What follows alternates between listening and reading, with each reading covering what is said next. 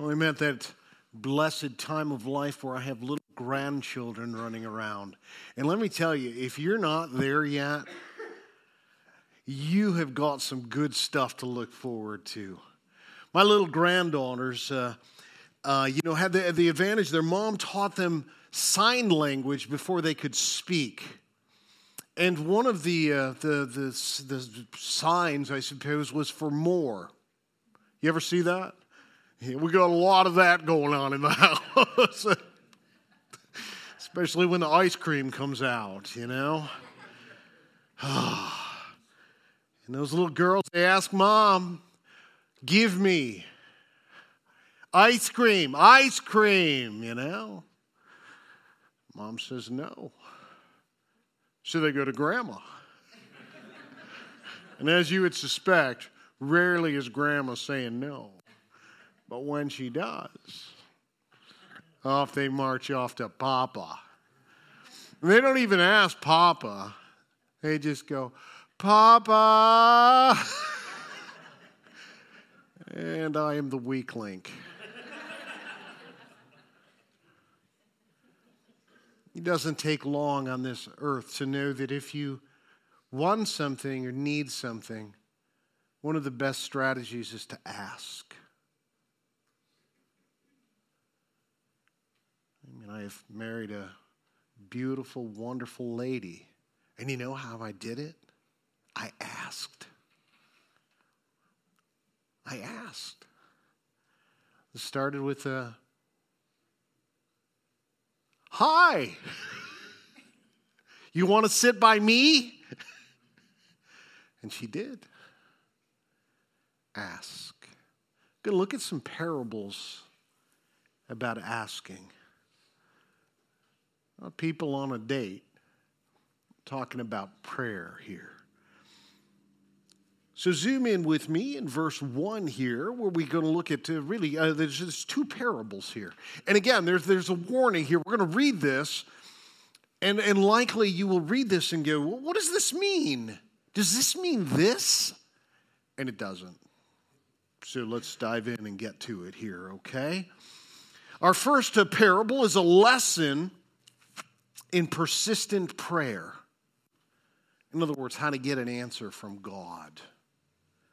And you will notice first that Jesus, according to the book of Haddon Robinson on biblical preaching, begins his sermon with a homiletical proposition. What's a homiletical proposition? They have a nickname, they're called the big idea. When you study the Bible, when you study it in sections, whether it's a chapter or a paragraph, when you're done, you ought to ask two questions. First question is, what is he talking about? Okay? I mean, really, that makes sense. What does this mean? What is, what is, what is being said? And then the second question is this What is he saying about what he's talking about? And here, Jesus lays it out for us here.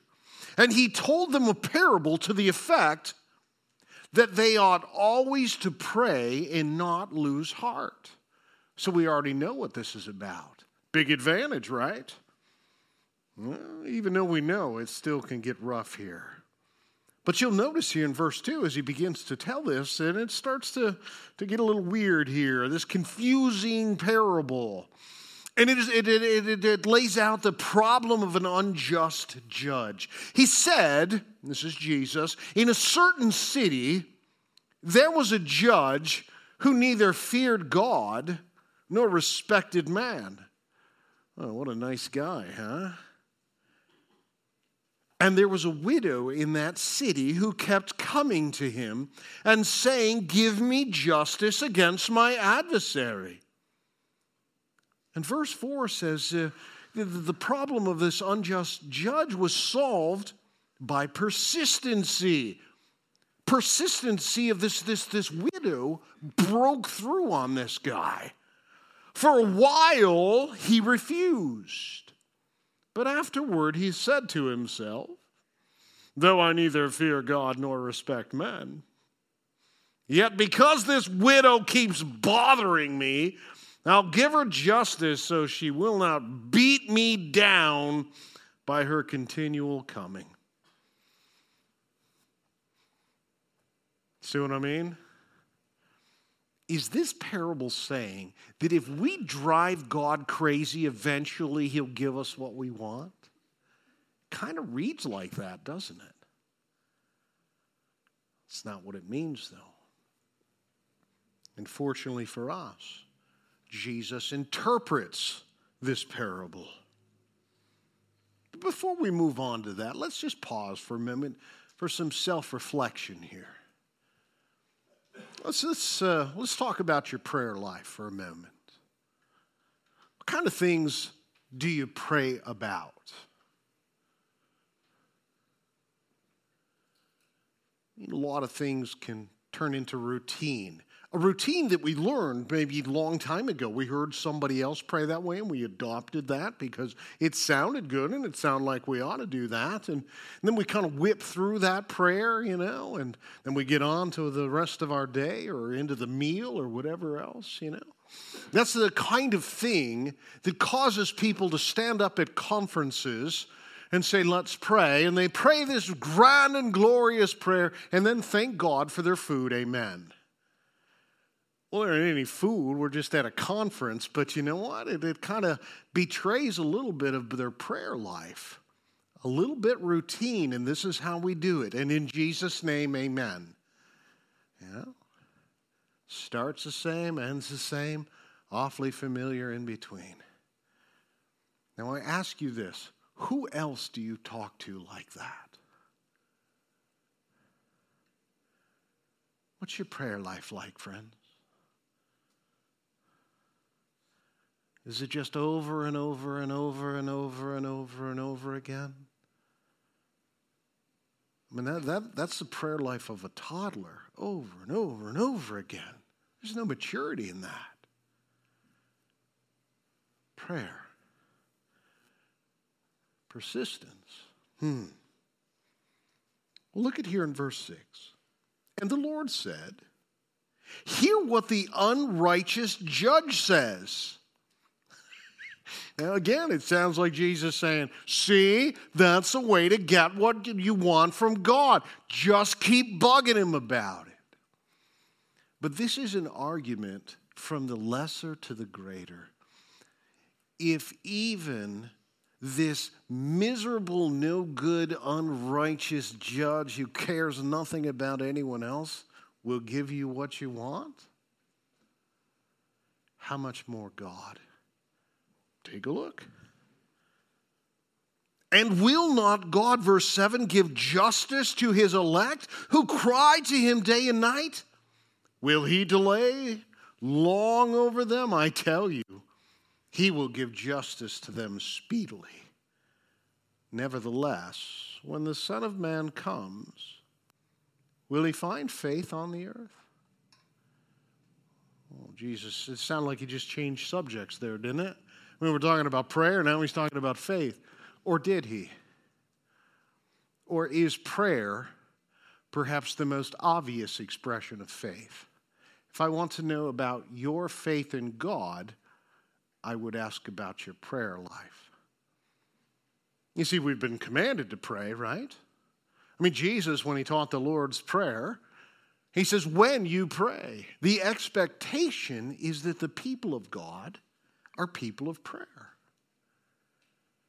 And what a most unusual thing is, Melanie and I, we, we think, you know, how do we influence our grandchildren, you know, to trust in God? Well, one of the greatest ways to display faith is through prayer. How do you model that? I mean, think about it. Prayer to, to someone outside of faith who knows nothing about a relationship with God says, What are you doing? Are you mumbling to yourself? You know, or as pastors like to call it, rubbing eyebrows. What, have you been in the lunchroom rubbing your eyebrows?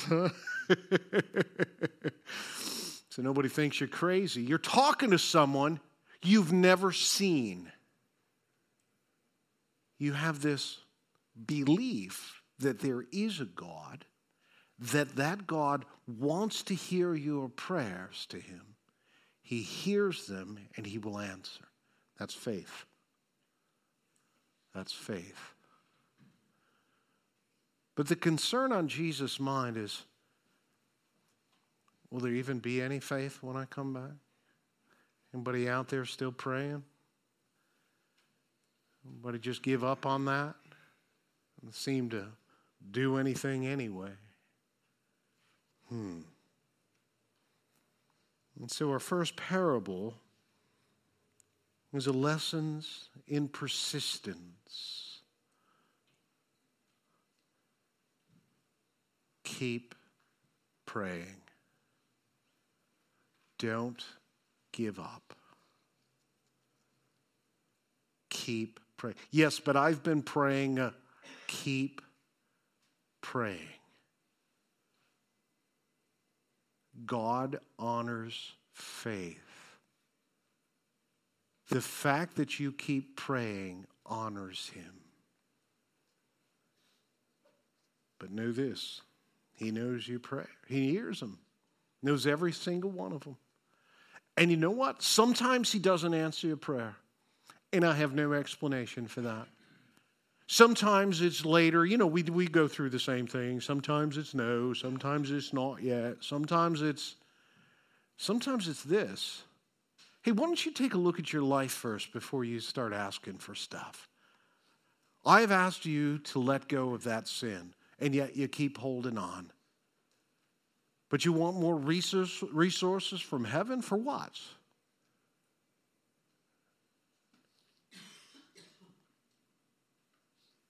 Why don't you ask God why He's not answering your prayer? More prayer, persistence, absolutely necessary, my friends. Not because God can't hear you, but God is worthy of it. Persistence. Nevertheless, when the Son of Man comes, will he even find faith on the earth? I love that tone. and here we are in verse 9, and we transition to another parable. But along the same line, my friends, because this parable is a lesson in humble prayer. Now we have a new aspect. There is persistence and humility. And this one answers the question how to find forgiveness from God. And now, here in verse 9, Jesus tells us the audience. Who are the people that are listening to this? Well, he also told this parable to some who trusted in themselves that they were righteous and treated others with contempt. Self righteous people who evaluated themselves wrongly. They would look around the room and say, Well, I'm better than that one. well, I'm more mature than she is. I know a lot more Bible than that guy. And if you do that, you will absolutely convince yourself that you are the big cheese on campus that you have got it all together, but you're comparing yourself to the wrong person. But that's what these people did. Look at here. Look at here. And again, tricky parable here. We have this misleading parable. The par- though it begins with a prayer of a self-righteous Pharisee. Jesus says in verse 10, two men went up to the temple to pray. That's pretty good, right? One of them was a Pharisee and the other a tax collector. Now, the uh, image that he's setting up here is two extremes. On the one side, you've got this Pharisee. And this Pharisee, I mean, he has studied the, the scriptures. He knows the Old Testament and the law, and he has taught it. I mean, he has got his stuff together. He dresses just right. They wore the law and they had the phylacteries. I mean, they, you know, this, this prayer cloth that they wore. I mean, they, they had it all together. They made sure that it was absolutely clear that they were better than you. Look at me. Look at me. You are nothing compared to me. And that's exactly what this dude thought. I And take a look. On the other side, of course, we've got this tax collector. And we've talked about this.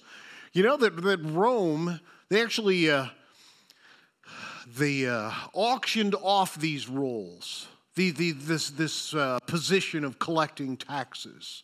And, and people would, uh, would auction, you know, make bids on that. Well, I'll give you this much. And, and, and they could collect as much as they want. And nobody got to know how much they were supposed to collect so they could come after you. They were, they were pretty wicked dudes. Despicable. You see, it's clear here. One's a good guy, one's a bad guy, right? Yeah. Let's see how that works out.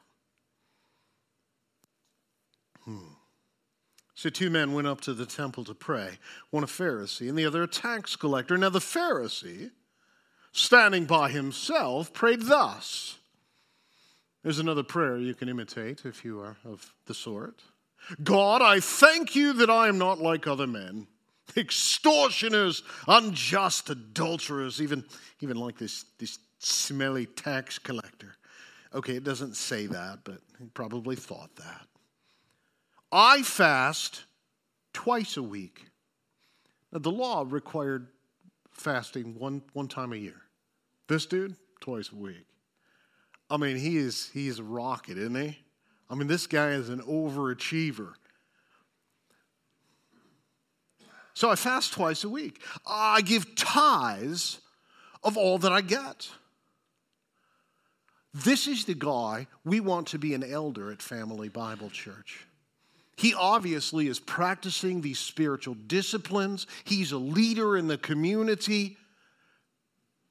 This is the guy we like. Not this rotten, horrible tax collector man. But the tax collector,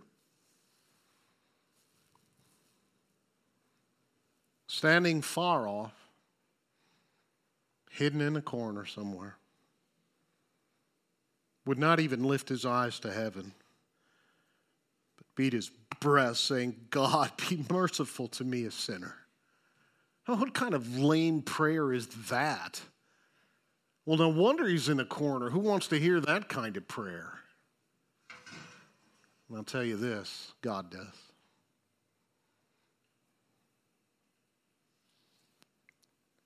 And here in verse 14, yet once again, we have an interpretation of this parable. And Jesus says, I tell you, this man this man went down to his house justified rather than this guy. For everyone who exalts himself will be humbled, but the one who humbles himself will be exalted. Humble. What is humility? What is humility in your mind? Humility. Is that is that when you say, "Oh, my soup's no good"? I mean, I put the extra love in it, though, you know, but it's no good. That's false humility. Oh no, not me. You know, you, you've seen it. And a lot of times that's produced by people who are just uncomfortable with attention. But some people, it's just another opportunity for everybody to take another look at them and, and get, oh no, your soup is the best soup. It's the best, really. Come on. You know, you know those people. Stop hating those people. Stop judging those people. We're all struggling with sin. Now, I ask you this which one are you?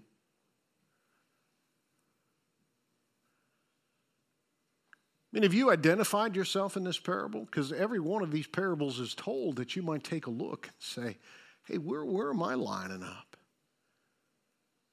Is this what your prayers look like over here? Or over here?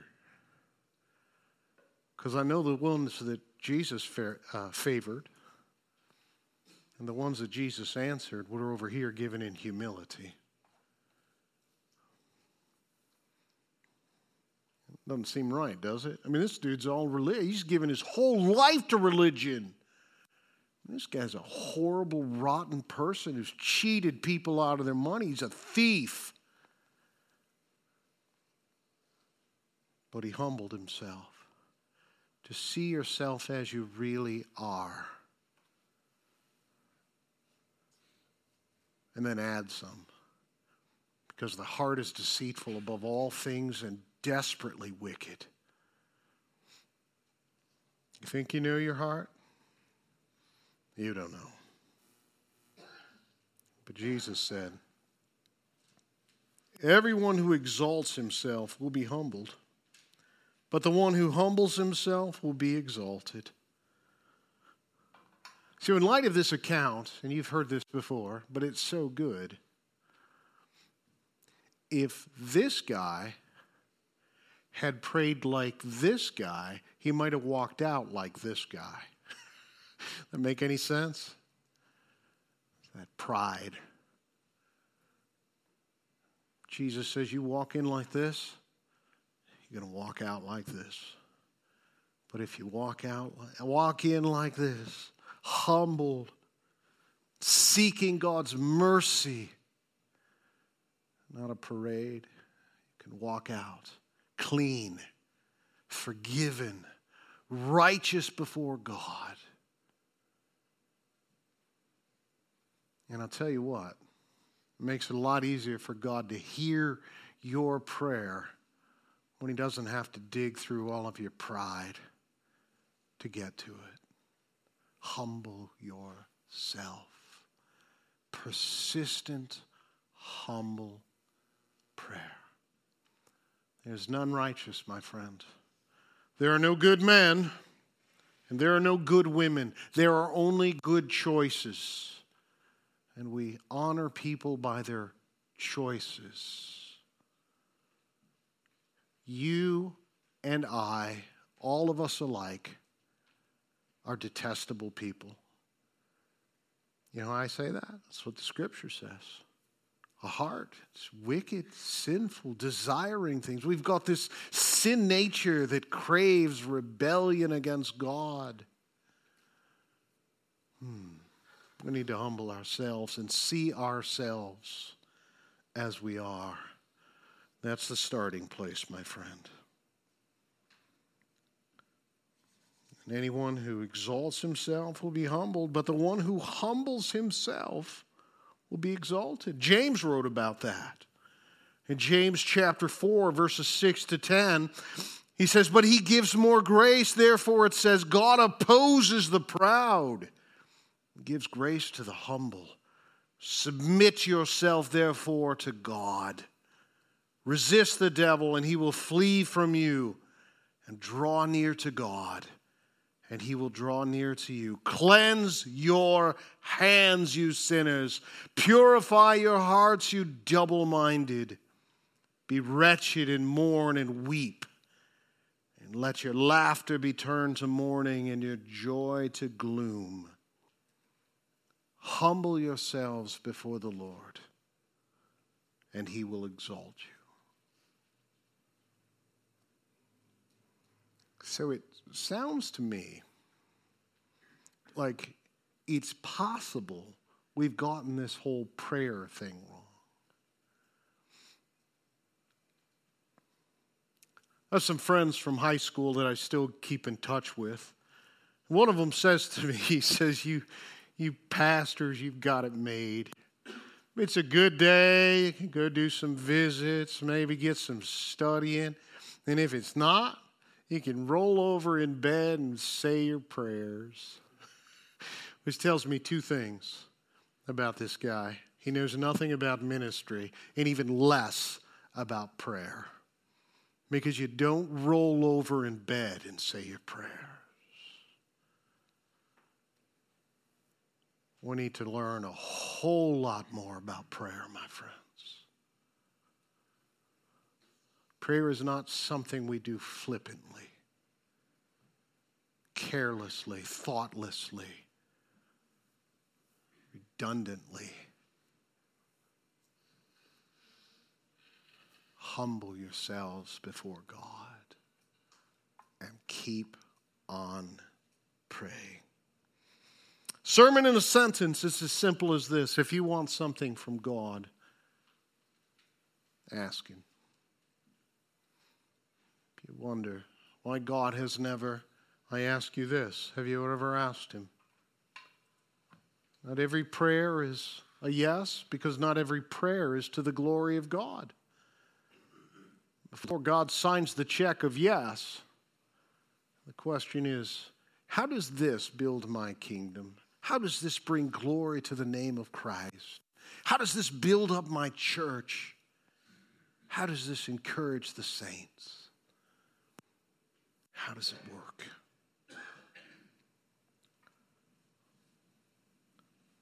and want something from God, ask Him. Matthew 7, verses 7 through 11 says, Ask. This is Jesus teaching about prayer. Ask, and it will be given to you. Seek, and you will find. Knock, and it will be open to you. This, this feeling of persistence. For everyone who asks receives, and the one who seeks finds, and the one who knocks it will be opened. Or which of you, If your son asks him for bread, will he give him a stone? Papa, can I have some bread? He has a rock. Kind of miserable person does that? Or if he asks for a fish, will you give him a snake?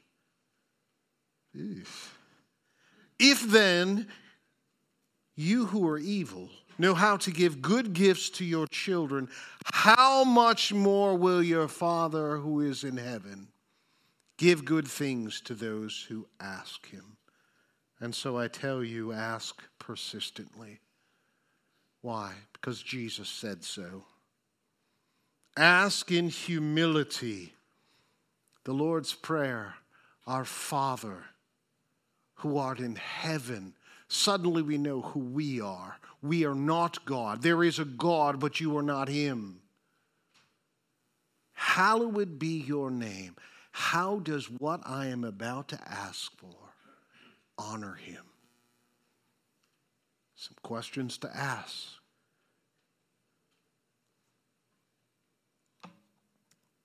Ask persistently, ask in humility but ask expectantly. That is the faith that there is a Father in heaven who loves you, who cares about you. When you ask for bread, he will not give you a stone. James chapter 1, verse 5 If any of you lacks wisdom, well, let him ask God. He gives generously to all without reproach, and it will be given him. But let him ask in faith, with no doubting, for the one who doubts is like the wave of the sea that is driven and tossed by the wind. For that person must not suppose that he will receive anything from the Lord, for he's a double minded man, unstable in all his ways. Ask in faith. Ask persistently. Ask humbly and ask in faith.